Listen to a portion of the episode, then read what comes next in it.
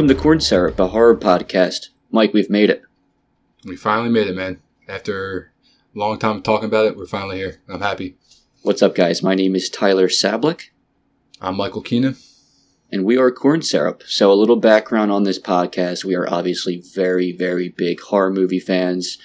Uh, we are fans of all things horror, movies, TV, art, you name it. We are into it.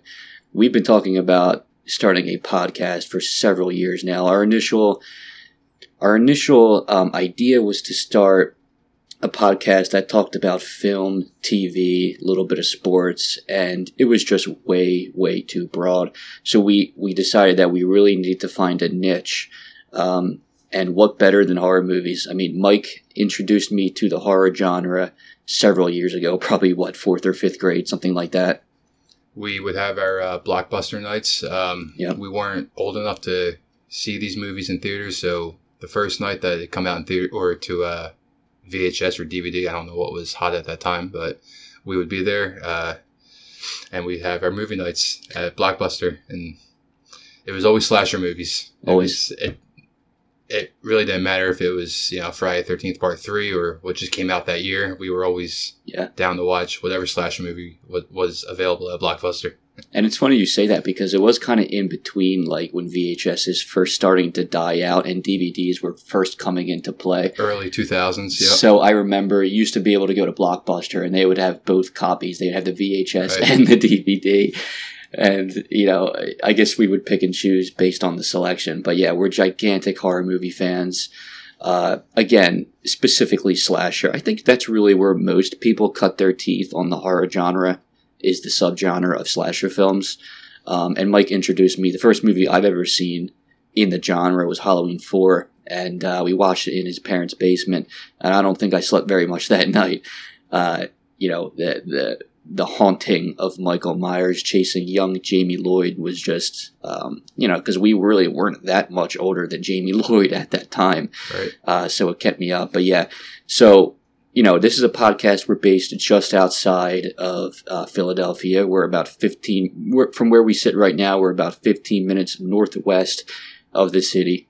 Born and bred uh, just outside of the city of brotherly love. So we thank you guys for listening. We wanted to preface the show by saying you can find us on Twitter. It's at Corn Syrup Pod.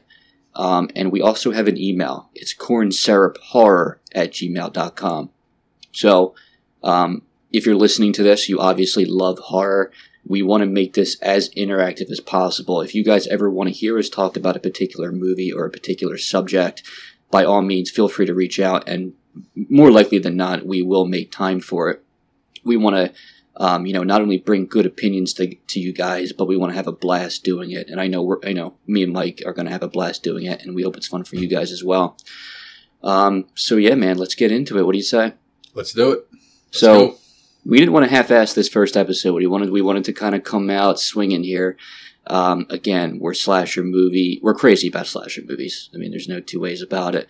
So what we're doing is it's a big undertaking, but what we're doing is we are ranking all 51 movies of the Halloween, Friday the 13th, Nightmare on Elm Street, Texas Chainsaw Massacre, Scream, and Child's Play franchises. So we're ranking all 51 from worst to best. This first episode, because there's an uneven 51, there's actually going to be 11 films in this first episode. And then it's a five part series, and the remaining four parts are going to have 10 films apiece. A, a, a little input as to how we feel about these franchises. Halloween, easily, both Is of our, our favorite. favorites. I mean, and, and it, it and it's a sizable number one. The, the distance between one and two Friday Thirteenth pretty is pretty close. For you, Yeah, f- uh, for me, you were him for Halloween for maybe three straight years. Jason X in particular. That's right. But yeah, Friday the Thirteenth is for sure number two. Um, from there, I don't know. I mean, I think the Scream franchise is an absolute blast.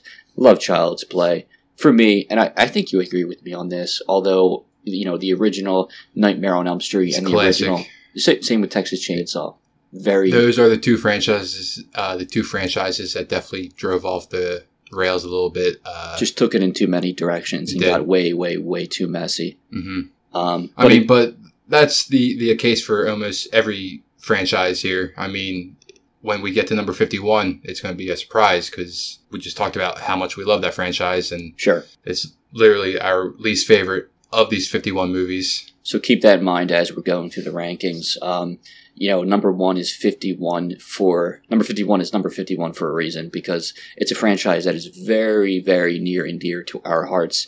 And, they just it- took a big crap on all of its fans when they made this movie, man. obviously, if you're familiar with the Halloween franchise, you know what's coming um, be, based on what we've already said. Number 51, in our opinion, the worst of out of all these franchises films is Halloween Resurrection, uh, released in 2002, directed by Rick Rosenthal. Mike, what, what's the one word that comes to your mind when I ask when when you think of Halloween Resurrection? What's the one word? Why? Why did they make this movie? Uh, H2O ended perfectly. Uh, we I try not to get so much onto other movies when we're talking about our list, but Resurrection was so unnecessary to be made. There's no reason to make it. Um, and uh, Jamie Lee Curtis, I don't think she even wanted any part of this movie. Uh, she did sign on for a sequel, um, and she was just like, "Just kill me off as soon as you." I don't want to be in this movie, but if I have to be in it, just kill me off in the first five minutes. So it does put them in a you know in a tough spot. I guess that's the one thing I will you know I won't rip on them for is that when your main star doesn't want to be a part of the movie. But that's kind of a sign right there. That's going to be a shit show of a movie. Um, I will get into a little bit of um, the budget of this movie was $15 million. It did rake in 37 million at the box office, which is a pretty good number, especially for 2002 at the time. Uh, you look at the Rotten Tomato scores, and that's 11%. Uh, the audience score, the audience score is 25%, not much better.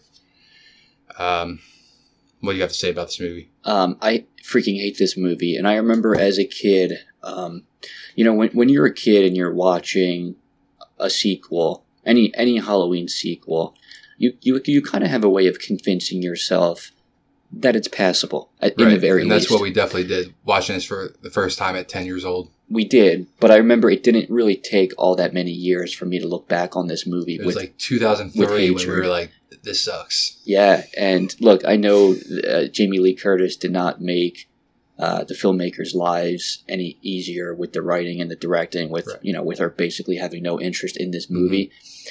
But as a fan, you have to look at it also from a fan's perspective, because at the end of the day, that's what you and I are. When you when you kill Laurie Strode in the first fifteen minutes of a movie, and and you're taking a gigantic shit, like we said, on what we perceive to be the ultimate slasher trilogy, meaning Halloween one, two, and H two O. It's super um, disappointing. It's super off putting. Uh, but moreover than that, this movie has what I call uh, nothing characters. Um, People there just to die. Yep. yeah, and I think Friday the Thirteenth really set the tone for those types of But characters. when you're still doing that in 2002, it's kind of like, okay, we You- get the point. you can do better at that point. Um, even the final girl, to me, there is just she's so forgettable, so so forgettable. Um, I actually had to think about her name. I believe it's Sarah. you know, if they ever were to make a sequel to this movie, there'd be no point to even add her to it. So it's like, what's the point of? It's like you should just kill off everybody. I mean, there have been slasher movies where everyone dies, and that's fine. People are fine with that. Mhm. You know, it's like you keep Busta Rhymes alive. He he he was there just to have his one-liners at, at the end of the movie. which were dreadful. They Um, were, yeah, and they're I- they're very cringeworthy. I've always looked back on Busta Rhymes, uh, his his inclusion in this movie and his role in this movie. I, th- I think they honestly they looked at LL Cool J was such a well written character in H two O, He was. and at the time, like he was a perfect side character. Right. He was, Busta was just too involved. I mean, they Mhm. made him the final guy, and I, I'm using that in air quotes. You know, Yeah. he's the hero of the film, basically. But I think they tried capitalizing off that. That was just a popular trend back then. LL Cool J was in H2O. You had Kelly Rowland uh, Freddy in vs. Freddy vs. Jason. Jason, which I believe was a year later in 2003. You had Brandy in uh, I Still Know What You Did Last That's Summer, right. which was just a couple years prior. You even had Ice T in Leprechaun Back to the Hood. That was just a trend back then, putting these uh, R&B and hip hop celebrities. Can I Yeah. say that word? Celebrities um, into these slasher films. And some of them worked, some of them didn't. LL Cool J is the poster child for the one that did work. Busta work. Rhymes is the poster child for the one Didn't that was an work. absolute utter disaster. Um, his one-liners suck.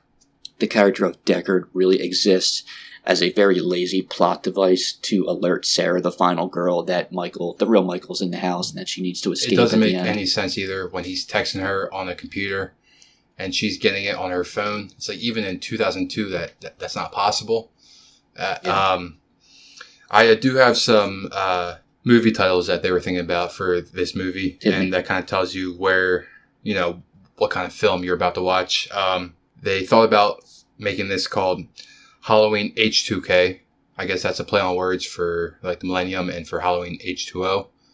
Uh, it's not clever. It's not funny. Well, and it was- I hate you. and it was two years. It was two years too late. After the Millennium, right. you know, Uh, Halloween Homecoming. That's not so bad, but uh, Spider Man, I think, was better at. That was a that's- little more- That's it was better a- for Spider Man. it was a little more fitting for a And- Marvel movie. My favorite um, title is Halloween Michael MichaelMyers.com. You know, I think if the movie was called that, it could have been looked upon as a different movie. You know, we it, Straight to VHS, even in 2002. I don't think they would have made that on DVD. yes, You brought up the point of them when they killed off Laurie Strode. And I don't think it's even so much the fact that they killed her off. It's kind of how they did it.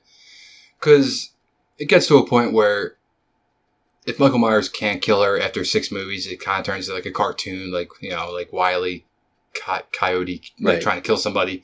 So yeah, like, like, um, but the way that they killed her off, trying to take off his mask, oh, I have to make sure I hate that. because it's I hate like that. it's just so he, cartoonish, he just chased you throughout the cycle, right? And now you're gonna You're not sure question that? who it is. Yeah. Uh, it's like you know, if you are gonna kill her off, do it with some dignity. You know, And I always thought the uh, the epic music that plays when, as he stabs when Michael stabs her, and she begin- I always they, they have the church choir going. you know they're they're treating it as if it's a uh, you know a Christopher Nolan Batman film Right. with the epic music, So and I, I and I just I just hate it. Uh, it's so corny. Um, there, I don't have a lot of good things to say about this movie. I, I do think the worst part is Busta Rhymes. I can't believe that they actually wrote his character the way that they wrote it.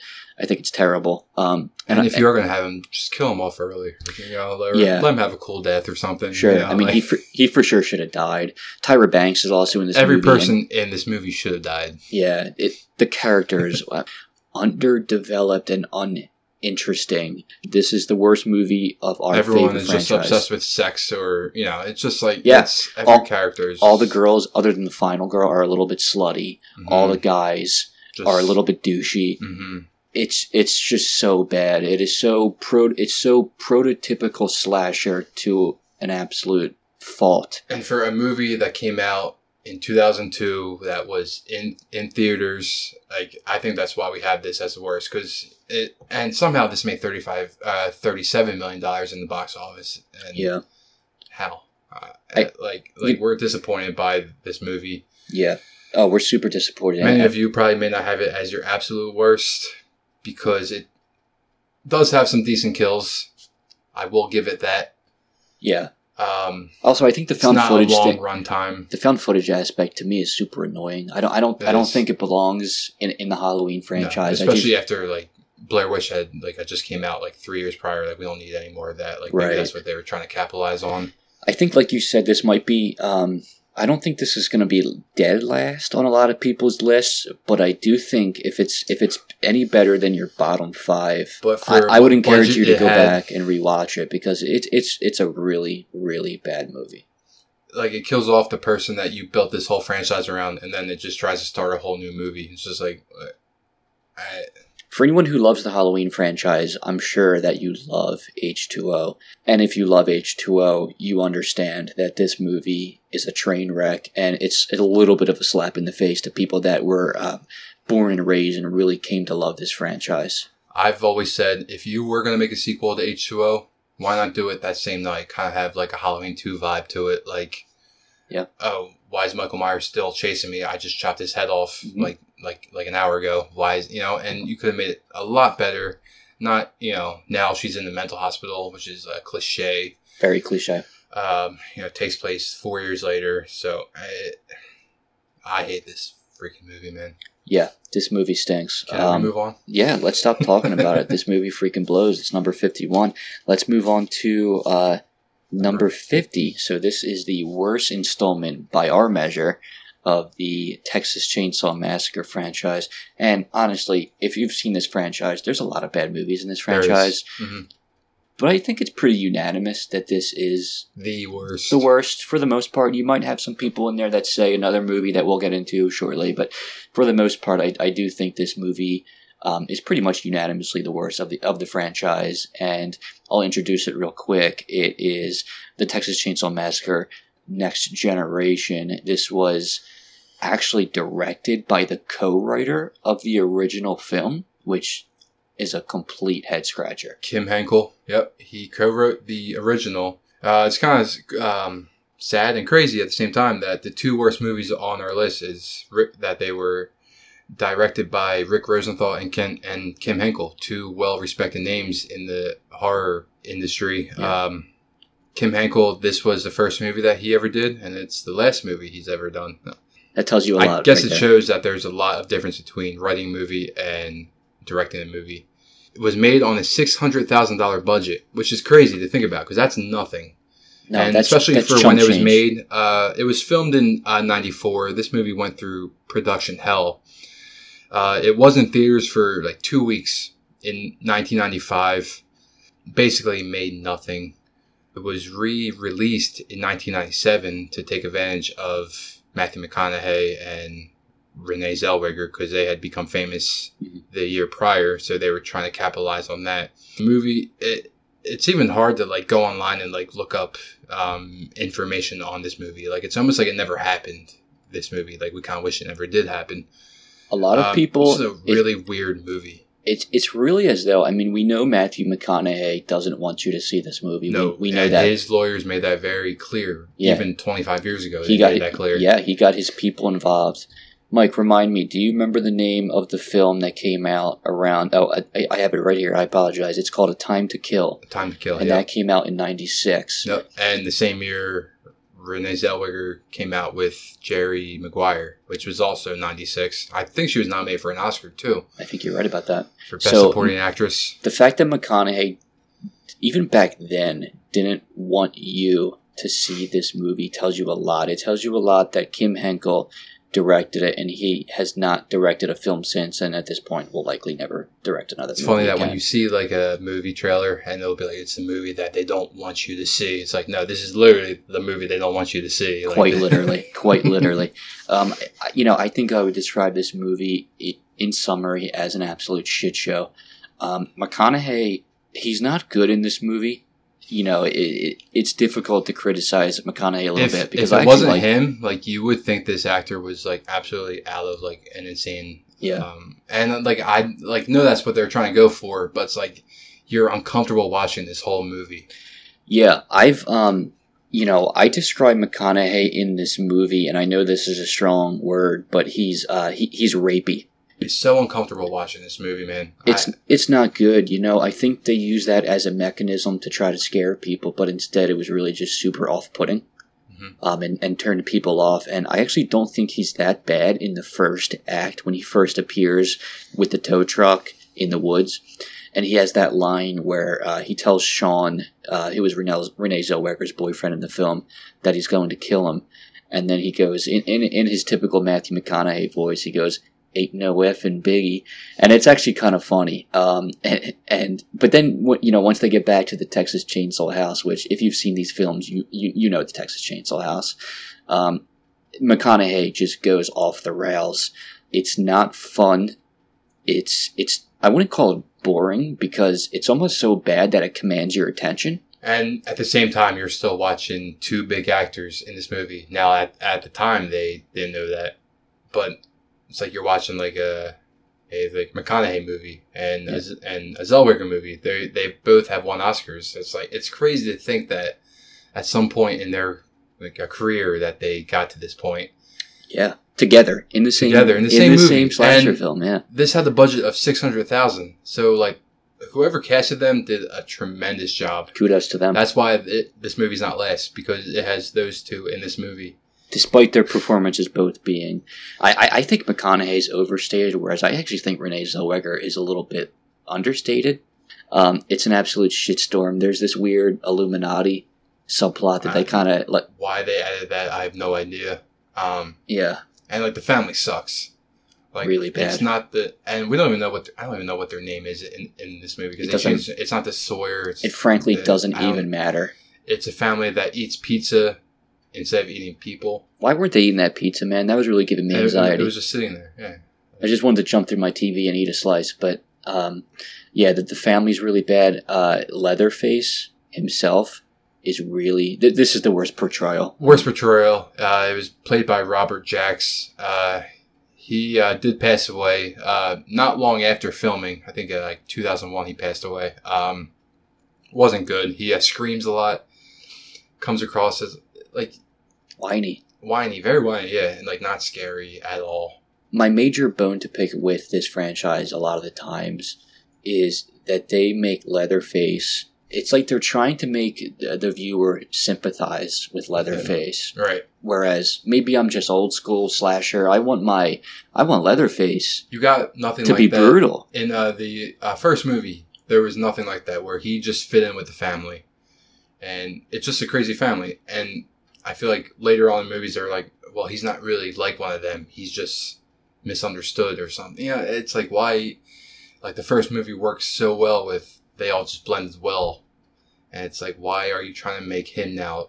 Well, do you know what's Why why are you trying to feel for him now? Do you know what's interesting about that? Maybe Tobe Hooper himself kind of set that precedent because he directed part two, and he was much more sympathetic in that film. Right. So maybe that was just a Like he literally has a love in in that movie. Like like he's in love with somebody in part two. It's kind of like uh, why does Leatherface have feelings? yeah, and it and it's it's more acceptable in that film because it was Tobe Hooper himself. That was his, you know, that's his baby. And right that was like the mid '80s, so it's kind of like you know like you kind of let that pass, and like they went way off the way. Uh, like they went totally different for the sequel. Uh, I mean, we'll talk about that movie later, but There's a few really bad films in this franchise. To me, and, and, I know you agree with me, this is easily the worst. I think in part because it's often just offensive. there's nothing different about this movie. Like There's very little try- redeeming I- quality. I know they try and throw like the um, Illuminati thing at you, and like that just doesn't stick at all. It doesn't. It's a wink wink thing. Like they don't really come out and say it's the Illuminati.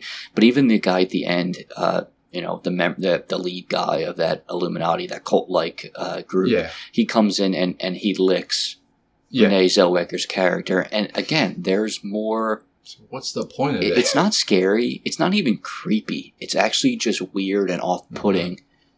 I really, I actually really don't like anything about this movie. Very, very similar to Resurrection. Very similar to our Yeah. next movie too. I think these bottom three are for sure our consensus bottom yeah, three. exactly. Like we kind of had to just pick out of a hat for these bottom three because we hit them Right. all equally. This movie just had kind of has like a low budget feel that just makes you feel like like you feel gross watching it. I think if I watched this movie as a kid, um, because you know I just watched it for the first time a couple years ago, and I just rewatched it within the past month or so. I think if I watched this movie as a kid, it would have just turned me off. I don't think I would have been scared. I think I just would have been weirded you out. imagine if this was like the first one that you ever saw when you were like twelve years old, thirteen? For you, was this the first one that you saw? No, no. Okay. The, the first one I saw was actually the remake in Yeah. 0- 03. Oh, okay. It's the first Sex Chainsaw I saw. Well, that's acceptable. Yeah. That's So good. that's when I was like, okay, let me see Let me sink my more. teeth in. Yeah. Let me sink my teeth in. Yeah. All right, guys, we're going to move on. So, just to recap, we have Halloween Resurrection number 51. That's our worst film out of all of these franchises. We have number 50, which we were just speaking about, Texas Chainsaw, Next Generation, Matthew McConaughey's best role ever. Uh, moving on to number 49, we have the worst installment. Again, I actually think this is pretty universal, going back to what I said about Next Generation Right. for Texas Chainsaw uh, that this is the worst installment of uh, uh, the Nightmare on Elm Street franchise. This is Freddy's Dead. This was, if you're a slasher fan, you know how this goes. This was supposedly the last installment of the franchise, um, and thank God that it wasn't. If I had to put one word to this movie, it would be pathetic.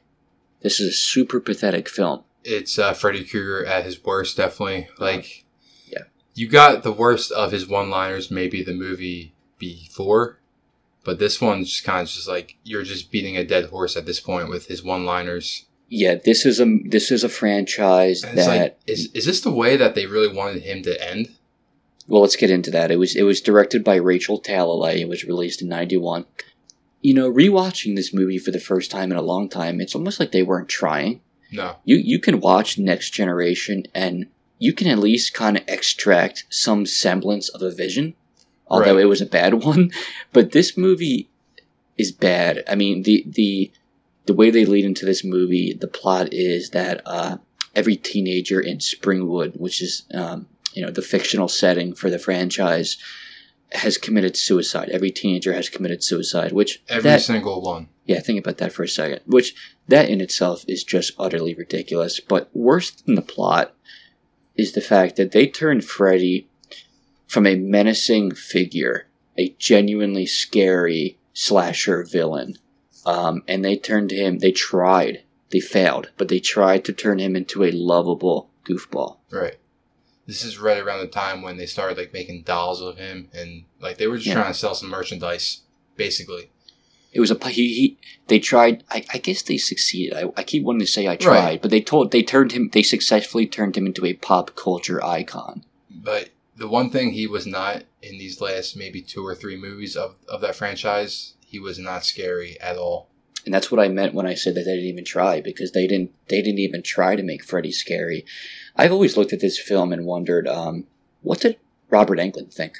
You know, I've always I'm wondered. pretty sure he's been on record of saying he wasn't happy with the last two, but at that point, he was Freddy, and like you know, he's damn proud of being Freddy Krueger, and he would never Sure. ha- hand that down to anybody else. Right.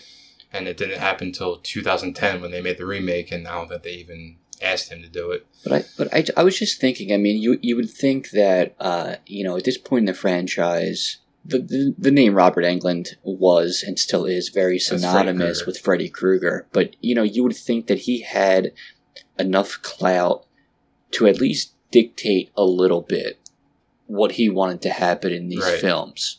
I must feel bad for Robert Englund watching this Right. movie. Like from having to be in part one, even the first three to four movies of this series are absolute fan favorites. We love them. You would think after a little bit they would almost give him a say. Like there's no way he was all about these one-liners. Like There's ah, literally there's literally a scene where, where he's controlling a character in a video game, and uh, and I, and I want to say that I know this movie delves into the comedy aspect of Freddy Krueger, but the comedy also freaking sucks. it doesn't hit at all. Like I'm all for a slasher movie that doesn't take itself too seriously. This just like has no respect for itself. Right. Um, it's it's a gigantic misfire by Rachel Talalay. By the way, and we'll correct ourselves as we move forward with this five part series. But by our account, she's actually the only female director on this entire list. of all 51 movies. If- yeah. If, if and uh, this happened back in 91, so we will give her credit for, you know, in in a genre that's really just dominated by males that Yeah. she comes out and like directs this movie 29 years ago. And uh, you know that's something to be spoken about. But the comedy is not well written. In fact, I think the comedy is half-assed. Like, keep in mind, let's to re- let's reiterate, this was supposed to be the last film of the franchise, and the fact that Freddy died. Thank on- God that it wasn't. Thank God that Wes God Craven, Wes made, Craven. made a movie a couple years later. Rest in peace, it. Wes Craven. Thank you. With li- literally without Wes Craven, I'm I not. think he probably saw this movie and said, "No, there's no way this is how we're ending Freddy. honest to God, I'm literally going to make my own movie right now." honest to God, without Wes Craven, would we be sitting here recording a podcast? I mean, that's how No. important this guy is. Um, He's he's one of the best, but if not the best. you know the way uh, Rachel Talalay and the writers for this film originally intended for this franchise to end was in one-on-one combat with his under Freddy Krueger's underdeveloped daughter, which it's bad. It's it's a bad Mhm. fight scene. What else do you have to say about this movie, man? I mean, Um, I, I don't have a whole lot of good things to say No, about the but I will talk about what could have been. Uh, that Peter Jackson actually wrote a script for this movie um, involving an old, frail Freddy Krueger, where the teenagers know that he's old and frail, so they have slumber parties where they get all got drugged up, I guess, and they go into dreams and they just beat the shit out of Freddy to a point where um, eventually he grows strong enough to get his revenge. But even that sounds more interesting than what they came out with with this. And I kind of wish we would have seen that version. That doesn't sound fantastic to me. Um, It sounds different, but uh, but I mean this genuinely. I think just about any idea was better than, Than the one that was got. actually put on the big screen. right, exactly. And it's Peter Jackson, so I'm sure he wrote it more. I'm sure he wrote it better than what I'm explaining it as. But You know, there's a twist at the end of this movie, like I said, where uh, our final girl is revealed to be Freddy Oh. Krueger's daughter, enough of the family lines, man. and that's it's revealed 35 minutes left in the movie, and that's okay. Right.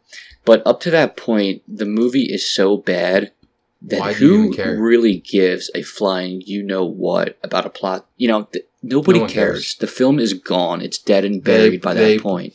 Would have been better off just, just like bringing it up like ten minutes into the movie, so Right. you at least know to follow this character as Freddy's daughter. To make you give a shit. Yeah, right. They nothing about this movie made you give a shit. In fact, uh, for me personally, it just this movie pisses me off. Um, I love the original Nightmare on Elm Street. I love I, I think I- we love the first three or four. yeah. I don't I don't want to spoil too much, but I do love Dream Warriors Part Three. And again, I don't want to to spoil see where much. they went in just like three years, four years. How do you fall off so much?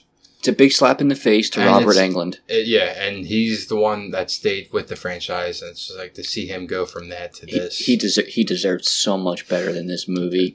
Uh, anyone who fell in love with the uh, the franchise, particularly the original, and most people really love Part Three as well. This is a big slap in the face to you too. Let's keep it rolling, man. Let's go to number forty-eight. Um, this is the, by our estimation, the second to worst film of the Texas Chainsaw Massacre franchise. Texas Chainsaw 3D released in 2013. And this is actually a film that you and I and our buddy Keith saw in theaters. Right. This is definitely. I think this is the movie in our top ten that is the most recent, and it's and like you wouldn't expect it. Like they come out with a 3D movie in 2013. First of all, this movie came out in January, so that's everything that you need to know about this movie. It's nothing good ever comes out in January. Um, a 3D movie in 2013. Like, is there anyone sitting in a movie theater in 2013 going, "Whoa, that chainsaw was coming right for me, man"? Whoa. It's a bad concept. Um, what's even worse is the execution, in my opinion, Right. of this movie. It's it's so so bad. And it is a movie that had a big budget. It uh, was a twenty million dollar budget, so it's not like this was made. You know, like this took a lot of time. For twenty million dollars, you'd expect a lot more. Um, and now I know it's not all about budget. You think they put a little bit more into this? Like you don't have to spend it all on the actual film. Spend it on the writing. Spend it on the acting. I don't know if that all went to Trey Songz or like what, but It's funny you say that because I've always looked at this movie as a teen slasher. right. You know, it was really made for the PG thirteen This crowd. this could have easily been PG thirteen. yeah, I don't, I don't, I'm honestly shocked that they didn't make me it too, because it, it felt very PG to get more thirteen. money out of it. The biggest violation of this movie, the final girl, her name is Heather, played by Alexandra Daddario. You know, she was supposedly Pretty well known. Yeah, she was in uh, uh, tr- the first season of True Detective. But you know, she, in 1974, in the original Texas Chainsaw, she was a baby. This movie was uh, released in 2013. If for anyone who you know struggles with math a She little looks bit, very good for being 40 years old. yeah, 39 going on 40, man. It's uh, it's it's so silly, and they never bothered. They don't even try. they didn't bother to explain it, and I think they didn't bother to explain it because how could you? So they took the lazy way out and, and, and just neglected it. She's not great in this movie, but she's also not one of the bigger issues. I mean, you know, pretty much There's- anybody could have played Heather. So many that you don't even think about her Yeah. really. Um, Right. When you think about a movie like this, like you always think, what could you have done to make it a little bit better? It's like, why not just set it in the early 90s, you know, to make it actually line up with the timeline? You know, like, why do you have to add an iPhone into it? You know, like the scene with uh, the cop going through through the house with his iPhone. It's like, Yeah. you know, like just make it like a natural 90s movie, you know? Uh, But that's just them not caring, not not trying. Like maybe they're sponsored by Apple, so they had to you know have an iPhone. Uh, it's they don't care about this movie at all. And I actually think the characters in this movie might be worse than our main uh, protagonists in Next Generation, because they are so utterly stupid. They They, you know, they, Yeah. they they run over, um, you know, somebody at a gas station. Essentially, I'll call him a hitchhiker. That's not really what he was, but he was a drifter. Mhm. Um, and uh, you know, Heather takes over this mansion left to her from her family, her grandmother, and they leave this drifter who they've not known for but a few hours in the house by himself. that she had just gotten. And it's such a lazy plot device because you you know this guy is just gonna die, right? I mean, Right. it's just super uncreative. Um, and there's a scene where Trey Songz' character is trying to drive away from He Leatherface, drives right into the gate. I know exactly where you're going with this. and that's, he yeah, and he and that's he like to a point where it's like hard to watch. It's like he tries to drive literally you're driving through 50 miles an hour against a guy with a chains, a 250 pound guy with a chainsaw, and you, you into an iron gate. Leatherface does not run. I mean, he moves quickly. He's not like Michael and Jason. You know, he might give you might give that- you a limp, Yeah. light jog. But again, they had you know, you you can make a case that maybe we're being nitpicky. But if you've seen this film, we're not being nitpicky. It's the characters are super super dumb. Um, the director of this movie was uh, John Luessenhop, co-written by Adam Marcus, who also co-wrote another movie that we're going to be getting into in a little bit. I won't say the name of it, but once we get into that movie, you'll kind of understand why the writing to both these films you were. will hear it very pretty soon. bad. Yeah, the characters in this movie are super bad.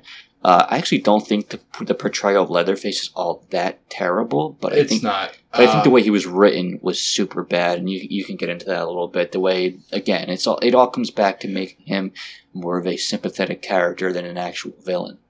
right. And can we just get into our most to our favorite line of the whole movie? Yeah, so we went over uh, a bunch of one-liners. I mean, Busta Rhymes had some just god awful uh, one-liners in uh, Re- Halloween Resurrection, and then Freddy's Dead is basically just bad one-liner after Mhm. bad one-liner. But perhaps the worst one-liner of any of these fifty-one films. It turns out Alexandra Daddario's character is actually Leatherface's cousin, and there's a point toward the end of the film where again Leatherface not being pinpointed as the main antagonist for some freaking reason is in a battle with uh, the The sheriff mayor. and, and, and who turns out to be his his son, his deputy. Um, and uh, Alexandra Daddario's character tosses Leatherface the chains the chainsaw in the midst of his battle. And Mike, I want you to take it away. Tell me what Alexandra Daddario says in that. She tells him to do your thing, cuz. Do your And thing, cuz. this is after he's already killed all of her friends. you know, they, they, they made Leatherface overly sympathetic again, where he's in a battle with the deputies at the end, and they clearly want you to almost root for Leatherface, Leatherface, right? which And to I- me is just crazy. It's like they basically never learned their lesson from like a next generation part two.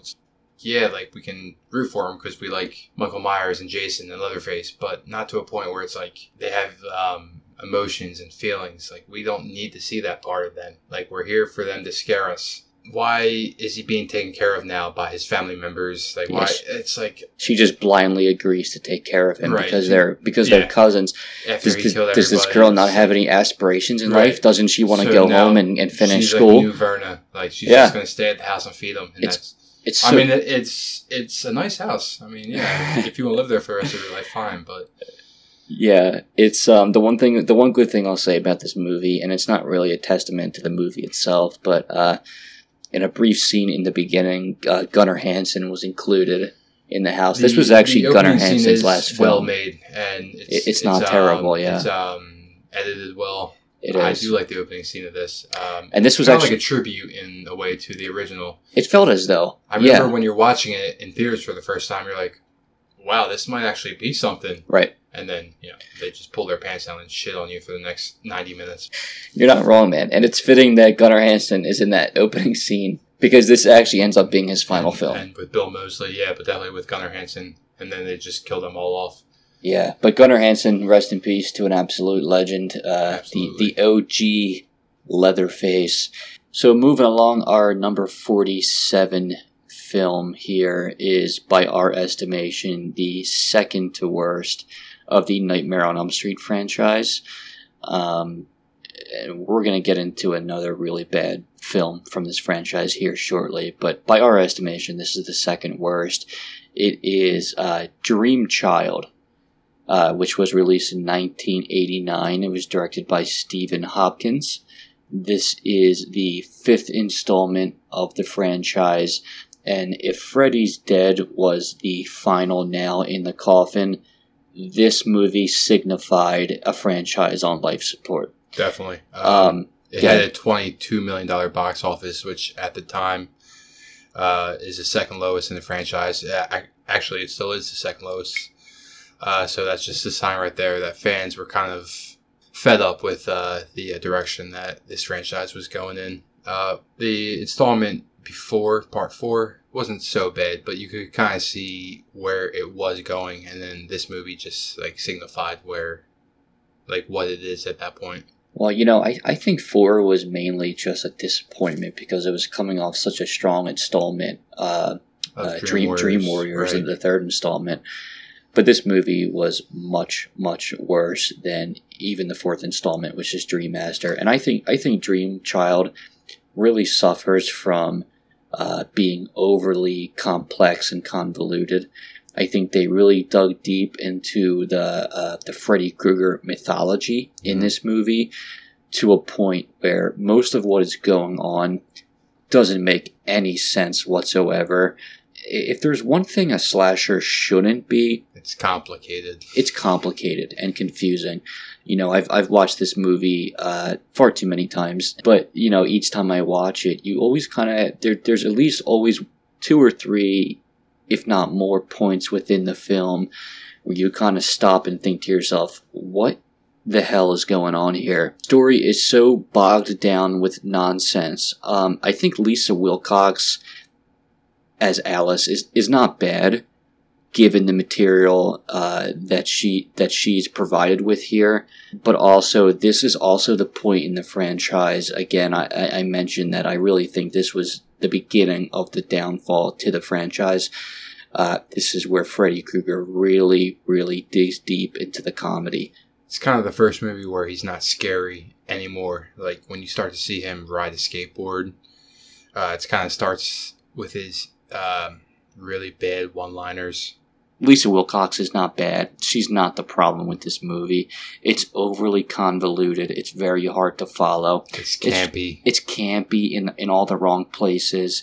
It delves into the bullshit mythology of Freddy Krueger, which to me has never been even a little bit entertaining. No, that's what makes the original great. I think even the first three movies. I mean, I, I know the third kind of delves more into it, Yeah, but it's kind of at that point when you're in the fifth movie of a franchise, like who cares? This- we we're just here for good scares and for good kills, and this movie has three kills total in a 90 minute runtime. There's three kills.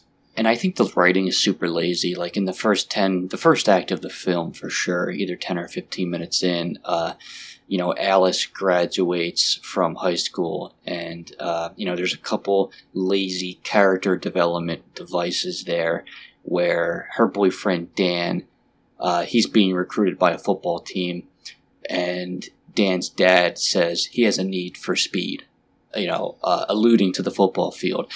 And how does Dan die? He dies on a motorcycle, and in fact, Freddy Krueger Says that same says exact that line. same line, and I just hate that man. And It's Greta, like a fore, foreshadowing of every death.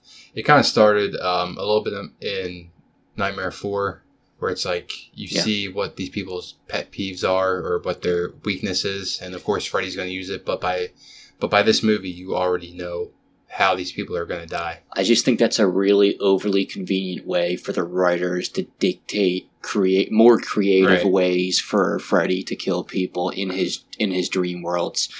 And I'm not really entertained by it. Some of the kills, not in this movie, but we'll get into Dream Master a little bit more. Some of the kills in that movie are at least a little bit more creative than the kills in this movie. Um, I, think if there's a redeeming quality about this movie, I actually do enjoy Lisa Wilcox. Like I said, I don't think she's bad in this movie. She's probably the best part about this movie.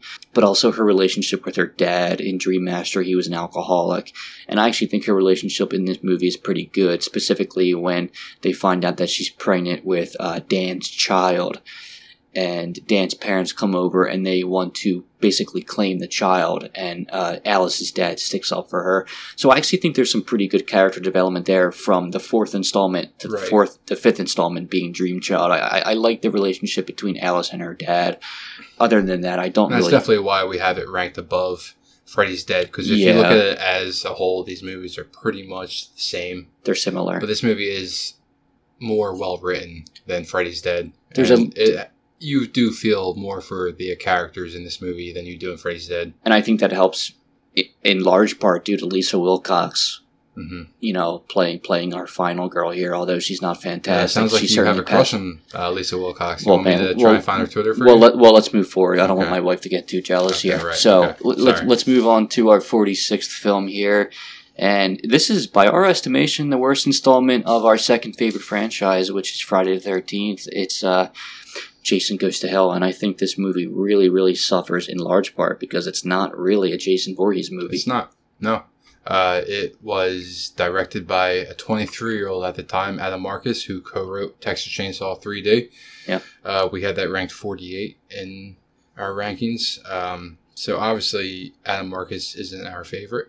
Uh, but we do give him props. I mean, to be a 23 year old, to be given uh, Friday the 13th series, like that, that takes, like, that's a lot of responsibility. Um, especially, uh, this was the first movie to be released by New Line in uh, the Friday the 13th series. So the fact that they decided to go this route, it's kind of strange. It's like, all right, so you just bought Jason Voorhees, and this is this is what you do with him. Like it's kind of like you kind of thought you like you think you want them to make the own, you know, make a Friday the 13th movie, not whatever the hell this thing was. There's a couple redeeming qualities about this movie, um, as disappointing as it is. Uh, K- Kane Hodder, for for what you know, he's only in it, not even the first act, the 1st Mhm. ten minutes or so. Right. He looks fantastic. It is a great look for Jason. I just love Kane Hodder. we'll- You Yeah. know, we'll, we'll get into that with like uh, that opening scene like this is why this movie's ranked uh not in the bottom three because that opening scene with jason is terrifying like it's, It's great. He, he looks great he has good jump scares his hockey mask is kind of melting into his face. Right. It's becoming one with his face. like he almost looks like an old man at this point like but like Which he like should. seasoned yeah An old like, grizzled zombie, which is Right. what he was. that's what he is And another redeeming quality about this movie, before we get into a little bit more of what we don't like about it, is they very clearly invested some money into the uh, special effects in terms of the gore. There's a lot of kills here that actually just look downright uh, uh, creepy, very, Mm. very unsettling. Friday the 13th had kind of hit its stride where the kills had gotten a little bit repetitive and they became a little more toned down and scaled back. Mhm. Whereas this movie, they, they really take the kills and they, uh, you know, they bring it to the umpteenth level here. A lot of the kills are very bloody. Even the initial kill where this, the, um, the person dissecting Jason's body eats his heart. I mean, even that's very graphic. very gory movie Yeah. with really good kills. I've I've always told you this that if this movie were just Jason and he was going around doing the same exact kills that happened in this movie, it would be a rank a lot higher because it is an entertaining movie because of the kills. Yeah. And the gore. Where they lose you is the storyline. They they try and throw that family line BS, you know, and it just doesn't stick. I hate what they did because uh, they actually made Jason an uncle Right. in this movie, which Halloween already did that with Jamie Lloyd. Yeah, you know? and this was 1993 at this Come point. on, you got to do better than that at that point. New Line was maybe a little stuck here because at this point they only owned the rights to Jason. They didn't own the rights to Tommy Jarvis or any character, and they actually tried to bring him on to this movie, the uh, character of Tommy Jarvis, but they legally couldn't. So all they owned was Jason, and they tried to make the most out of it. But it's like why not just make a Jason movie, man? Why Well- do you have to go into this? It's funny you say that because I actually think, in retrospect, the character of Steven in this movie, who essentially serves as your final guy, Right. quote unquote, is sort of reminiscent of a Tommy Jarvis Definitely. type character. And I, you know, I think the characters in this movie aren't that bad. Uh, Beginning with Steven, I actually think he's a guy that's pretty easy to root for. I think that Creighton Duke is a good character. Who Duke's pretty actually- badass. You know, I that think role was actually offered to Tony Todd. Which is which is great. I mean, you and I love Candyman, and uh, we his, love Tony Todd. his recurring appearances in the Final Destination franchise are always welcomed. But uh, you know, again, I, I I don't think the characters in this movie are that bad. Steve and No. Creighton Duke, even the diner owners, the husband and wife, Right. are kind of enjoyable. They're You know, believable and they're enjoyable. Like it's not people that you want to die, really. You know. It's, Yeah. They're that's kind of what you ask for in and horror their, movies. and their son Ward. I mean, you really don't root for him to die because he kind of helps Steven out at one point. But it, it, it's a it's a strange movie uh, because it's not a it's really not a Jason Voorhees movie, although it is technically a Friday the Thirteenth movie. It's not a movie that I would deem super rewatchable. no, you not know- at all. It's definitely the movie that I have seen the least amount of times of all the Fridays. Yeah, oh for sure, and I it's definitely uh, the fact that it's never aired on AMC or anything, you know, like you never see it, you know, when they have their marathons. It's they, definitely they the- just skip over this movie. it's definitely the least accessible. And we're going to get into another Friday 13th movie here in a little bit. Uh, you want to um, get into the ending of this movie and kind of why we do enjoy this? Like, Yeah, it does give it. you the ultimate cliffhanger. Oh, that that's the best. Yeah, I mean there there are redeeming qualities to this film, obviously, but yeah, I mean hit me with the best part. New Line had already owned uh, Freddy Krueger, so everyone, so um, everyone like kind of knew where this was going. But the fact that they actually showed it at the end of this movie with Jason's mask after he had died in this movie in the uh, sand, The um, sand, yeah, just Freddy's hand or uh, like Freddy's glove, just reaching over and grabbing his mask with his laugh. It, it's a perfect ending to a movie. It's a perfect cliffhanger, basically, to this movie. Uh, and really, we didn't get Freddy vs. Jason for another ten years. based on what you just said, I mean I will add to that a little bit, and we'll we'll go into this much much deeper when we get into the actual Freddy versus Jason Right. movie. Based on what we've seen from Kane Hodder at this point in the franchise, it's an absolute crime that we didn't get to see Robert Englund versus Kane, Kane Hodder and right. Freddy versus. And to me, that makes And Freddy He's been very public about that. about- Yeah, as he should, as he should. In summary, this is not really that bad of a film. It's just not a Jason Voorhees film, which makes it a disappointing Friday the Thirteenth film. There's some good characters here. There's some good gore here. Ultimately, it just doesn't hit home enough for it to be ranked anything other than the worst film in this franchise for of me course. personally. Yep. Let's move on. Let's uh number 45 in what we deem the third worst installment of the Nightmare on Elm Street franchise and that's the 2010 remake. You do hate this movie more than I do. I do hate this movie more than you. Um, in fact, I think if I had it my way, it would have been ranked worse than Jason Goes to Hell. And I just want to explain myself before I get your opinion, Mike. You know, I think remakes, especially slasher remakes, they get a, a, a bad reputation. People are just jaded toward the remake. And I think this movie is the poster child of everything wrong with remakes. I think it's a very cookie cutter, slightly rehashed version of the original with less interesting characters. A far inferior Freddy Krueger, although this is not Jackie Earle Haley's fault. But I just hate this movie. There, there's not a lot of originality. In fact, there's really no originality. If I can, if I can just go out and say There, that. there is none at all. I do agree with that. Well, Um, tell me, tell me what you think. I mean, do you, do you, what, what are your redeeming qualities for this movie? Well, I'll tell you what. So I know when they made this movie that it was just strictly for money.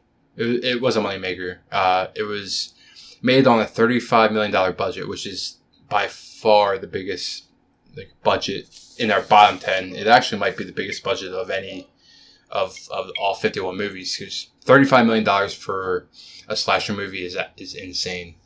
Um, but they proved to be right because it made 115 million dollars at the box office, which which is what they wanted. I don't think they really did care about actually what they were making. Um, I will say this is the movie for me that actually made Freddy somewhat scary again. I know there was he wasn't campy. Uh, he was more. There were a lot more jump scares in this movie. It was a very fast paced movie. Um, lots of kills. Short movie. Um, I think it did know what it was in a way. Like it knew it wasn't a great movie. I don't. So- I don't think. I don't think they gave a shit though. No, I don't think they did either. Um, and I'm not trying to stick up for this movie anyway because I, uh, you know, I agreed with Ty that this should be in the bottom ten. I kind of fought for it to be towards the, you know, towards the low 40s. Ty kind of wanted it to be the high 40s. Um, I, ju- I just hate the unoriginality and laziness.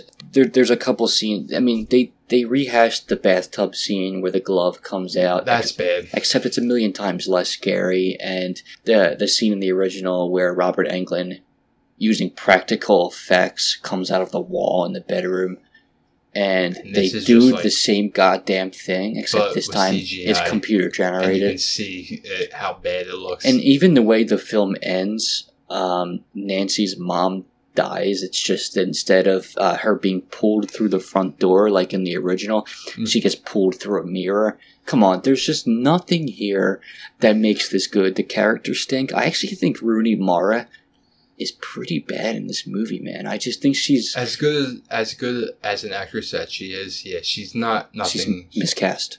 Yeah, she's very like she plays like a gothic Nancy, I guess you could say. It's a very dark movie, so it, I do have to say it is a movie that does it did scare me the first time I watched it, and that's what that's more than I can say about the other six movies that we have already gone over.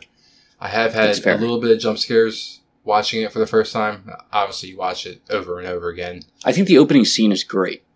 The opening scene is different and it's good. Yeah, exactly. That's kind of where they went different with this movie. And then after that scene, it's kind of just like, all right, let's do the um, original, but in 2010. But worse. Yeah, and and worse with worse yeah. characters With worse and, characters. and CGI. But no, I mean, I you know, you watch that opening scene and you think maybe you're getting into something here, and Right. you're like, oh, oh, okay, a creative remake. Because keep in mind, Rob Zombie made his Halloween remake in 2007, and uh, Marcus Nispel made the Friday the Thirteenth remake in 2009. Which with with And you know, Texas Chainsaw in 2003. right, but already and yeah, it's but just a year prior was Friday the Thirteenth, and that had somewhat of original take. and we'll get to that in another week or two yeah, because we did enjoy that. I, it, there's just things about this movie, you know. Um, a lot of people like. I think it's very popular to uh, uh, to get on Jackie Earle Haley's um, back about this movie.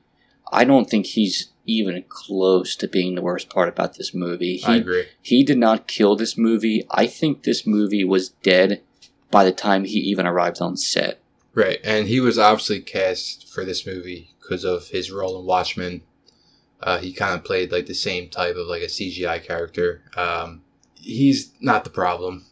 He doesn't help it. there there is in the third act a point where they decide to give him more lines and i actually don't think he's good And the voice, it like doesn't. It's not his voice. jackie earle haley is a little bit exposed in that third act again i, I, where I he actually has to start saying lines and acting, right and it ends with them saying uh, the only way that we can kill him is by pulling him into the real world. It's like, well, we know that already because Yeah. you said that in six other movies.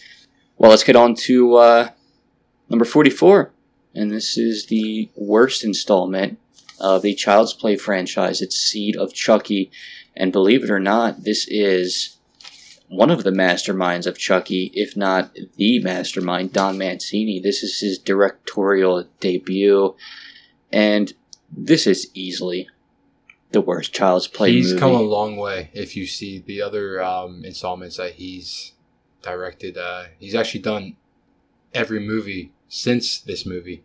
First time watching this, you're kind of like, maybe that's not for him. Like maybe he's more of a writer producer. right. It's not a terrible movie. Uh, I think it knows what it is. It doesn't take itself very seriously. Uh, it kind of capitalizes on Bride of Chucky. Like there, there wasn't there. There's no reason to really after Bride of Chucky, there's no reason to keep going. Like I kind of wish they would have just like. There's no reason for this movie to really exist after Bride of Chucky. I always looked at this movie as Don Mancini just trying to have a good time.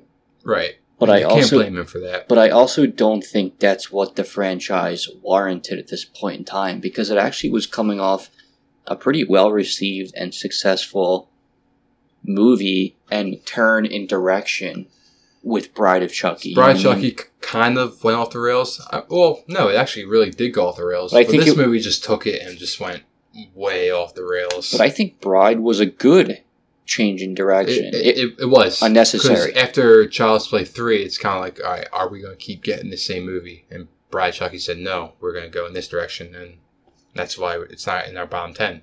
But the thing about Seed is there's a difference between being self aware and being meta, and then uh, you know there's slapstick comedy, and Right. that's really what Seed of Chucky delves into. Don Mancini just just just just lets himself loose in this movie. And this movie definitely probably seems close to him because he is a gay man, and this movie does dive into those uh, themes. Um, Gender dysphoria, which right. this was released in um, 2004, and that's super ahead of its time in terms of that particular subject. Uh, with with Glenda being born uh, as as as Chucky and Tiffany's baby, it's super ahead of its time. I give it credit for that. I actually think Don Mancini is always a little bit ahead of the curve with stuff like that. Because again, like you said, he's a And gay man. You see that with his other movies. Like he Yeah. is ahead of it. Like he knows what to do it and when to do it. and I enjoy that about Don Mancini. I think that's really fun and interesting. I just, you know, there, there, there's a couple other movies within these top, uh, you know, these 51 films here that we're ranking that I wouldn't necessarily show to somebody if they came to me and said, "Hey, introduce me to the slasher genre." This is one of them. This is the bottom three. This is yeah. this is the bottom three. I'm not sure if it's the last, but it's definitely the bottom three. It's up there with like Texas Chainsaw, Next Generation, maybe like Halloween Resurrection, and Jason Goes to Hell. you know, if somebody's coming to me for a slasher film, Halloween Three is not really a slasher film, Right. You know, uh, but but some of the co- some of the yeah Leatherface. Some, some of the comedy in this in this movie does hit, unlike Does. unlike Freddy's Dead. I think it makes fun of like um, Hollywood in a way, and like that's kind of funny. Like Yeah. it so it's making fun of itself. Kind of It's like. Hollywood is just a business where it depends who you sleep with. The you know if you want to be a big actress or not, or a big actor, you know, and that kind of dives into it, and it is like self aware in that way. Don Mancini had some serious audacity making this Make movie. this, and this is the last of the Child's Play to actually be in theaters. I can't believe this It's movie crazy. was in I can't It's believe this was in theaters either. Like this came out uh, November twelfth, two thousand four. Um, I have the numbers right here for uh, it had a twelve million dollar budget, and actually made almost twenty five million dollars in the box office. So it almost doubled its profits. I'm shocked that it even made that much in the box office. Yeah, Um, must have been marketed well, I guess, but um, it did somewhat well. there's just a really you know there's a few pieces of the humor that I, I I've always just hated. First and foremost, the uh, the Britney Spears. And of course, he has to drop the "Oops, I did it again." Like, Yeah. and like this was 2004. I'm pretty sure that song came out like four years prior. It's We like, talked, yeah, we talked a little bit earlier about really bad one-liners. Alexandra Daddario having maybe the worst in Texas Chainsaw 3D, probably the worst. Yeah, but Chucky, Freddy. and then- Chucky's notorious for having some bad ones, and that might be one of the worst. I mean, this movie definitely has some of the worst Chucky one-liners. think that at least Chucky's funny though. So for him to stoop low and have bad one-liners is kind of like like beneath him. the difference is he's a, he, he's also a doll, Yeah. so you can so you can't take it so serious, but you can have some goofiness. Whereas if when you look back at like Bride of Chucky, like you don't really think of any like cringy moments really, and like No. that's a movie that goes off the rails, and you still don't even think of it as being like this is hard to watch. you know, in short, I think this movie, um, it's obviously just Don Mancini taking a lot of creative liberty, which he had earned the right to take that creative Right. liberty. Obviously, him being Don Mancini and him being, I mean, Chucky is his baby. Like he created this franchise. it's so just whatever it- he wants to do is cool with me. But to me, this is just so easily the worst Child's Play because it's it's Right. barely a slasher. Right, and it's not a lot of fun. You know, I, I really don't find myself ever revisiting this film. no, I think we watched this movie because we found out that we were doing a podcast, or because we realized we were doing a podcast. and Yeah. we need to watch this again. And also, Redman was in this film, and it was released in 2004. Uh, maybe I'm just not familiar with hip hop hip hop culture all that much, but I just don't think he was all that relevant. But maybe that was the point of it too. Maybe well, that, that, role was tongue-in-cheek. actually supposed to go to Quentin Tarantino. He was going to play himself. Um, I think he actually was down for the role, but he was busy with uh, Kill Bill one and two at, at the time. slightly better movies than Slightly. So, but I mean, yeah. Um, it may have been a little bit better with Quentin Tarantino playing himself because, like, Redman's not a director, obviously. There's no bad characters in this movie, really, and the ones that are don't really live for too long. I will give them that. it's a comedy, man. It's I mean, comedy. it's not a slasher. and that's not I'm- to say there aren't good kills. there There's are uh, decent kills with uh, John Waters' death. Uh, Yeah, I mean, in short, like this, this is this is so far and above the worst movie in the in this franchise. Um, and we are big fans of the Child's Play franchise, probably more than most people. I think so. Uh, I think you'll see that when, when we do our rankings. Yeah, we're moving on to number forty-three, and we are back to our favorite franchise. We are into Halloween Five: The Revenge of Michael Myers. Um, which, by the way, just four years earlier, Nightmare on Elm Street released Freddy's Revenge. So I think they probably could have came up with a better title for this the, film. uh, yeah. But the uh, late 80s were a weird time for slasher movies. That's kind of when they started running out of the juice at that point, you could say. to me, this is the movie that took what what I think, what both of us think, is an absolute gem in, in uh, Halloween Four, Right. and just squashed, absolutely Mhm. squashed, uh, whatever whatever goodwill Part Four had afforded Halloween fans at the time. It's a movie that uh, Moustapha Akkad, who was one of the leading minds behind the original Halloween and the Halloween franchise in general, decided to not move forward with Jamie Lloyd as a killer. And at that point, the movie was pretty much dead on arrival. You could tell it was very rushed, this movie. I mean, uh, I don't think it was planned until the um, the uh, success of Halloween 4. And as soon as they, they saw what type of money that Halloween 4 was bringing in, they said, okay, let's get moving and we're going to have a Halloween 5 by next October. And you can see it in every scene of this movie, how rushed it is. The uh, director is um, a Frenchman that they brought in. Um, if you want to pronounce his name, I can't. Well, I'll give it a shot. I believe it's Dominique Othenin Girard. I don't like really much they did with this movie at all. Uh, this is a movie that we could have definitely put in our bottom five. I don't like the uh, portrayal of Michael Myers. I don't like his mask. I don't like the way he walks.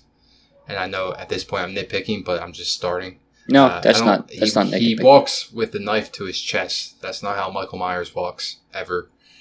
Uh, his mask, you, uh, his mask just looks stupid. And of course, we're um, introduced to Tina in this movie. Some really bad characters. T- Tina, probably the worst character of the entire franchise, um, in terms of just flamboyancy and uh, uh, being obnoxious and annoying and uh, uninteresting. Spitz also in this movie stinks on ice, but you know you're you're taking the best part of you know Halloween Four in Danielle Harris as a young Jamie Lloyd, Rachel. and you and, yeah, and you are you are literally removing Jamie Lloyd's voice, yeah, who as a child actress was just fantastic in Halloween Four. And with with a lesser child actress, I'm not sure Halloween Four is nearly as good as it is. Her Right. portrayal of Jamie Lloyd was just great, and you're putting her back into the series um, in a rushed production, and you're taking away her voice. It's just bad decision making, and you're also killing, like you said, the final girl in Halloween Four. Again, another really really good installment that you and I will talk a lot about as we go on. And you're killing her in the first act right. in a very unceremoniously way. Right. You know, it, it it's just a very, very disappointing movie because you're coming off such a high of Halloween 4. right. And then instead of Rachel, who they kill off in the first 20 minutes, they give us Tina, who we don't care about. And she's the one that's given a good death. She's the one that saves Jamie at the end. And it's a slow death, but you know, you know, but she's saving her. It's like, why wouldn't you just give that to Rachel? Like, like, don't you think those deaths like should have been switched? Where like Rachel got Tina's death and Tina gets Rachel's death. Yeah, what is the creative decision behind that? I, like, it's not like she, it's not like Rachel, like the actress playing Rachel was like was like a Jamie Lee Curtis, like, oh, I'm only gonna be in this movie for 20 minutes and I want you to kill me off. Like, I'm sure she was all for being a part of the sequel. Um, I just hated what they did with the characters of Part Four. Um, it's a movie that we love, and they kind of just they kill off Rachel. They don't give any voice to Jamie, and why not make Jamie bad in this movie? Like, and even with Rachel, it's it's weird how they did it right here. It's like she has no anger or anything towards Jamie after she killed her mother. Yeah. it's kind of like that would have been like a good like you could have added some like even if she was still close with her, like you could you like, you could have added some type of like Some more de- anger towards her in a way. some development. Right, but there's nothing. It's just her being just acting like that she didn't kill her mom in the in the last movie, and then you kill her off. Yeah. Um, you know, the beginning of this movie starts with Michael Myers as a continuation from part four, where he's floating down the river bend and he ends up at this hermit's house. And inexplicably, the movie then cuts to one year later and he's actually still in this hermit's. He's still he's still in the house in the same clothes, like at um I don't even know how to explain that. That is No. so. That is so mind-numbingly stupid that I don't even know how to comment it literally says one year later, and then Michael Myers is Just in the same up. spot too. It's funny he like doesn't even move from the spot that he passed out at. And this hermit didn't think to alert Alert anybody? the or- authorities over and- a course of one year that there was a gu- and he never removed his mask. Like he went all through summer with Michael Myers just laying there, like yeah, this movie is um, it, it's really dumb as a standalone film, but when you think back to part four, it actually just makes you a little bit angry. Not only is it dumb, it's just it's it just it just it makes you scratch your head. because Halloween four left you off on a good cliffhanger. Halloween five adds nothing, and then the only thing that they do add is the Man in Black. And it's like Which is not a welcomed. no, Addition. if you're going to add something new to the franchise, why are you adding that? Yeah, and that's And they don't even explain him in part five. They kind of explain it more in the Curse of Michael Myers.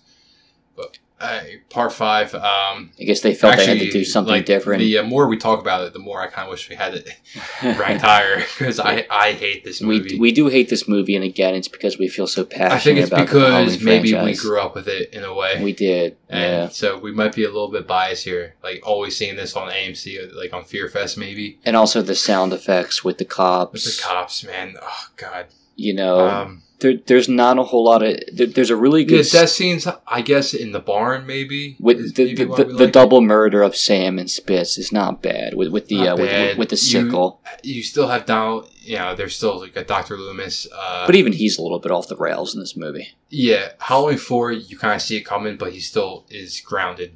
Yeah. This movie is more him off the rails because by the time you get the Curse, he's he's an old man, so you can kind of say this is the first movie where he's just batshit crazy. I mean, he he is in every movie, but this is a movie where he's actually just a There's a old scene- man. There's a scene toward the end of the film where Jamie falls down um, a chute, That's that's a great scene. and that's that's actually pretty good. I mean, if there's one scene that anybody from the from anybody needs to see from this particular movie, that's about the only scene that I would recommend, in terms of intensity. In terms of intensity and getting the feel for what Michael Myers really has to offer. Right. Um, other than that, this movie's pretty pretty disposable. Want to move on? Let's go. Let's do it, man. Number forty-two. We are moving on. We're going back to Texas. We're going back to Texas. We're going to Texas Chainsaw Massacre. We are going to the prequel. Uh, perhaps, the, I believe, if I'm not mistaken, the second most recent film of these 51s. The most recent being Yes, it is, 2019's Halloween. Uh, Uh, the uh, it was not put out in theaters, so so Yeah. a lot of people may have not have seen this. VOD, They- you man. pretty much just have to search to to watch this movie. And even then, it's not really all that easy to find. But it, the, the name of the movie is, is Leatherface, and it's a prequel to the original 1974 uh, Mastermind classic. Um, what are your thoughts about this movie? Because for me, man, this is a difficult movie to rank because Right. it's just It was very hard for us to Yeah. find a spot for this, but I think we always knew that this would be in the bottom. But we knew it wasn't the worst, like because it's We knew it was a bottom five even. Yeah, it's really not a bad movie. Uh, it is, and because it was not put out in theaters, it's still actually a well-made movie. And I think it's actually well acted. Uh, like you believe a lot of the characters in this movie. Um, it's a very gory movie. It has I I wouldn't say it has the best death uh, scenes because uh, there's a lot of like gunshots and you know, but it's it's almost like a biography of Leatherface. Yeah, it's like a biopic, which nobody wanted. I want just want to No be one asked clear. for I don't think anybody really laid their head down at night and, And- thought I would really want a prequel to the original Texas Chainsaw Massacre. And we kind of already got that in Texas Chainsaw the beginning. Which Yeah. I think did it a lot better, which is why we're not talking about that movie and we're talking about this movie. Right. It's like it's like what if Leatherface was into girls when he was younger, but suddenly just decided to butcher people.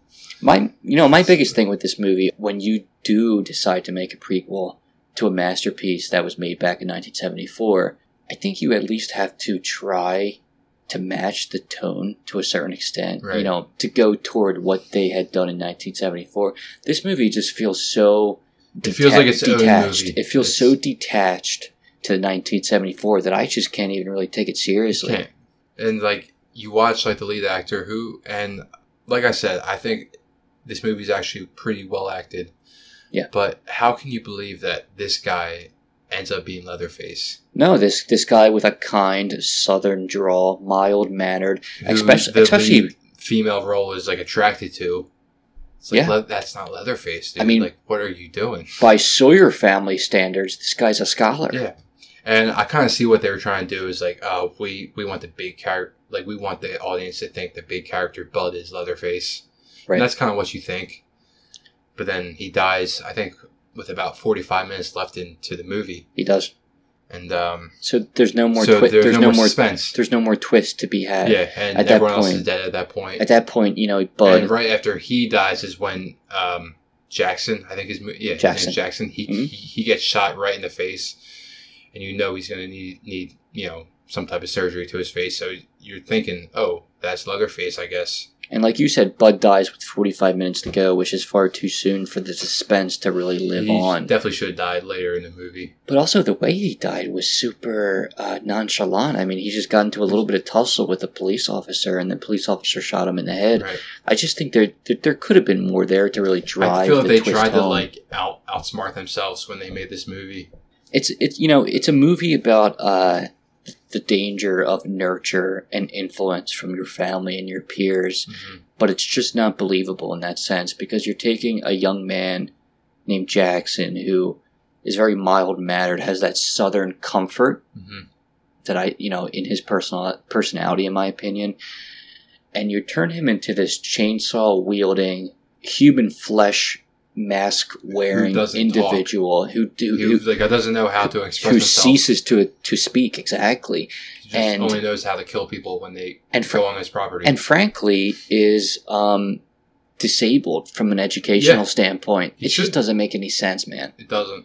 bud made sense but they decided to turn that into a twist you know the character of bud because he, the he twist didn't that didn't speak work. Um, is like, do you think there's do you, you think there's a reason why we don't have this ranked higher? yes because i think it's just a difficult movie to rank i think you know if you're looking at everything involved with this movie with the kills and the writing and the directing It's not bad. I don't think it's, not god awful, and it's also like I, you you already uh, iterated this, but the acting is not bad.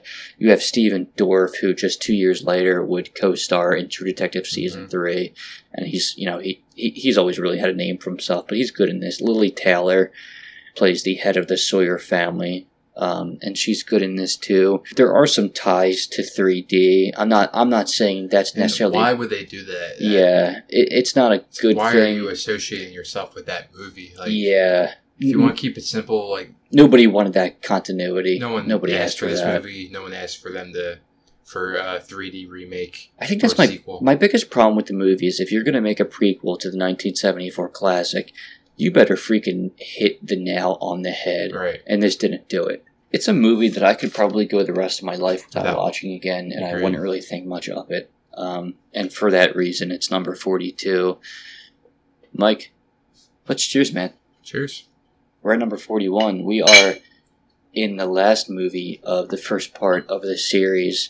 We are at the what we what we deem this is a little bit controversial, I think, by the way.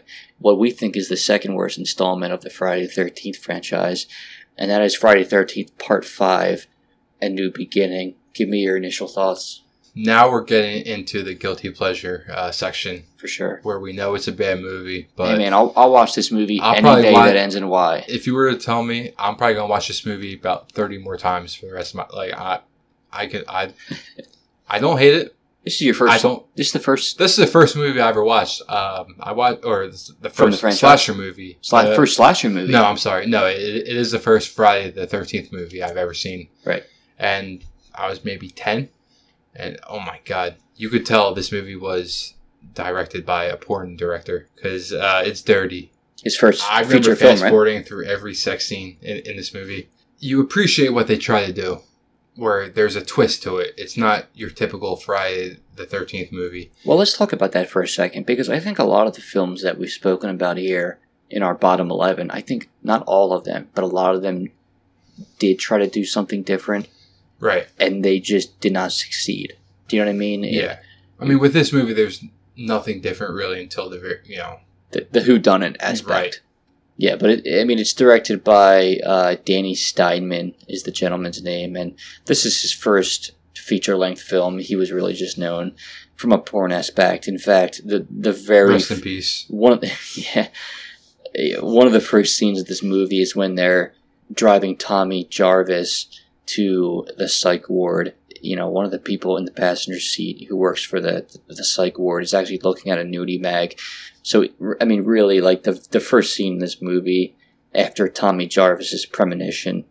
Uh, c- kind of let lead you on to what Mhm. you're in for here. It's it's it's a sleazy movie. There's no. Very dirty. it's a very sleazy You movie. feel dirty watching it. It's a tough coming um, right after part four, where you kind of feel for some of the characters, like with like a Crispin Glover and the twins. Like it's characters you care about going right to characters you you just want to see die. I just don't buy the the who done it aspect because I just think Roy Well, they pretty much tell you too. Like they're not even trying to be like They tell, sneaky about it. they telegraph it for sure. yeah, like they're doing like a wink at you the whole movie, where it's like, oh, And it's like nobody in this small town knew that Roy was this boy's father. father. And the first time he ever sees him is to pick up his body after he would. And if he is the killer, why is he killing everybody else and not the guy that actually murdered his son? That's another thing I've always you, taken you away. never see him again. Like, wasn't that a made for a good scene? Yeah. him to sneak into jail and kill kill the police officers and, and then get into his, you know. But Kill Vic, they- the guy who never- actually murdered his son. and they never dive it, dive into that again. But the thing is, so like he didn't even really have a relationship with his son, and yet his his son's murder turns him into like A, a, ma- a, maniacal, creative, where he's going to kill psychopathic serial killer. teenagers. it I just don't buy it. Um, the one thing I'll say about this movie is it still very much feels like a Friday Thirteenth film. Whereas you know you you could watch the uh, Halloween franchise and you could totally skip Resurrection, and you could still really take away hmm the essence of that franchise. Where you could totally watch this incongruent with Part Four, Part Six, etc., Right. and still feel as though you enjoyed the Friday Thirteenth franchise as a whole. Other than the actor of Tommy Jarvis being awful. And why is he so and, good I'm- at fighting? and I don't want to say, yeah, Uh, I don't. I don't want to say he's awful because maybe it's the way they wrote but why him. is he so good at like kung fu fighting, man? They, They, like, never went into that. No, they they don't. Uh, he's just like you're watching this movie and it's like, why am I following him? There's nothing interesting about this character at all. Like To- like Tommy Jarvis was almost the driving force of Part Four, which obviously is one of the best sequels of the of the franchise. You can see why in Part Six they just totally wanted to scrap that character or scrap scrap that actor and just go with a completely different type of mindset for Tommy. Thom Mathews, man, legend. Thom Mathews. Tom Tom Ma- Mathews. Gotta pronounce that H. Yeah, uh, a couple of redeeming qualities about this movie. I actually thought Reggie was a great character. I thought he was funny, and I thought he was well portrayed as a child actor. Um, I especially liked his relationship with his grandfather, and I also thought his relationship with his brother, played by Miguel A. Nunez of Juwanna Mann fame, Classic. I thought that was a really cool relationship, man. Uh, even though you know his brother really just existed in the film to die, although his death scene was very good. It was. Um, I think a lot of the deaths here, not so what they're not so much off screen, but just more of a hand going around killing people because you don't really see Jason's face until the final twenty minutes of this movie. That's another gripe I have. Yeah, I don't know how to say that the deaths aren't bad, but the execution is though. It's you know they don't they don't show Jason's um, face, his you know, whole body more so more so the- his mask because it's the who done it aspect. You know, even though the final scene in the barn where he's chasing Tom, I'm sorry, not Tom, but Tommy Tommy and Reggie and Pam, Mhm. um, they show they start to show Jason's mask again. You know what I And mean? Those so are good scenes, those are great scenes, but why weren't you showing his mask the entire time? right? If when push comes to shove in that final act, you're willing to show it in the It- barn scene when he ultimately dies, Right, like if you want to make it a true who done it, why aren't you showing The whole time. Jason? Because Right. everyone's going to think it's Jason then. Ultimately, I think there's some really good characters in this film, including Reggie, like I said, but Pam is also a good one, and Matt, uh, who I think is essentially the owner of the of the of the psych ward. Oh, Um, right. Who who just dies a very Doesn't he die off screen? he dies off screen. They just find him uh, nailed to a tree at some point. Oh, point. right. And I actually thought like him and Pam were together. I don't think they were married, yeah, but they were together. They kind of hinted at that. Um, and I never really understood the lack of deaths, uh, you know, the lack of a death scene for Matt. But I could have some issues w- with this movie. But ultimately, I know you and I agree that it's still a super watchable film. Definitely, it's a movie Um, that, it's much better than Jason Goes to Hell, in my opinion. of course, yeah, we will turn it on and we'll watch it. Yeah, man. If if if October rolls around and it's on Fear Fest, we're not going to shy away from Nope. this movie. It's for all. sure a guilty pleasure, and I know other people would put uh, some other a couple of Friday Thirteenth movies worse than this, but I just want to recap here what we're doing. This is the debut episode of Corn Syrup. I'm Tyler. I'm talking to Mike across from me. Um, what we're doing here is we are ranking all 51 films of the Halloween, Friday 13th, Nightmare on Elm Street, Texas Chainsaw Massacre, Scream, and Child Play movies. And just to kind of cap off our debut episode here, I want to go. I want to run back through movies 51 through 41. 51, we had Halloween Resurrection. 50, we had Texas Chainsaw Massacre Next Generation. 49, we had Nightmare on Elm Street, Freddy's Dead. 48, we had Texas Chainsaw 3D. 47, we had Nightmare on Elm Street, The Dream Child. 46, Jason Goes to Hell. 45 was the 2010 Nightmare on Elm Street remake. 44 was Seed of Chucky. 43, Halloween 5. 42, Leatherface. 41, Friday 13th, Part 5, A New Beginning. That's it, man. I think it's a solid bottom ten. Um, We feel good about it. If you guys don't agree with any of them, or if you do, you know our Twitter, Yeah, Corn Syrup Pod. Corn Syrup Pod on Twitter. We also We'd have really an love to hear email. from everyone that is listening right now. We would love to. There, there's gonna be there's gonna be differing opinions on this. There, there. I mean, you know, there's there's obviously not one list that you can compile amongst everybody. Um, and obviously, if you're listening to this, you you are a you are a horror fan to some extent. But again, just to reiterate, our Twitter is Corn Syrup Pod. Our email is cornsyruphorror at gmail.com. And also, don't just let us know how you rank these films, but let us know what you, what you want to hear us talk about, because we want this to be fun for everybody. Right. Um, I've personally had a blast just talking. I mean, because me and you have been talking about stuff like this for over 15 to 20 years. So this is like, so for us, This is us just having a couple whiskeys and, and talking about slasher films.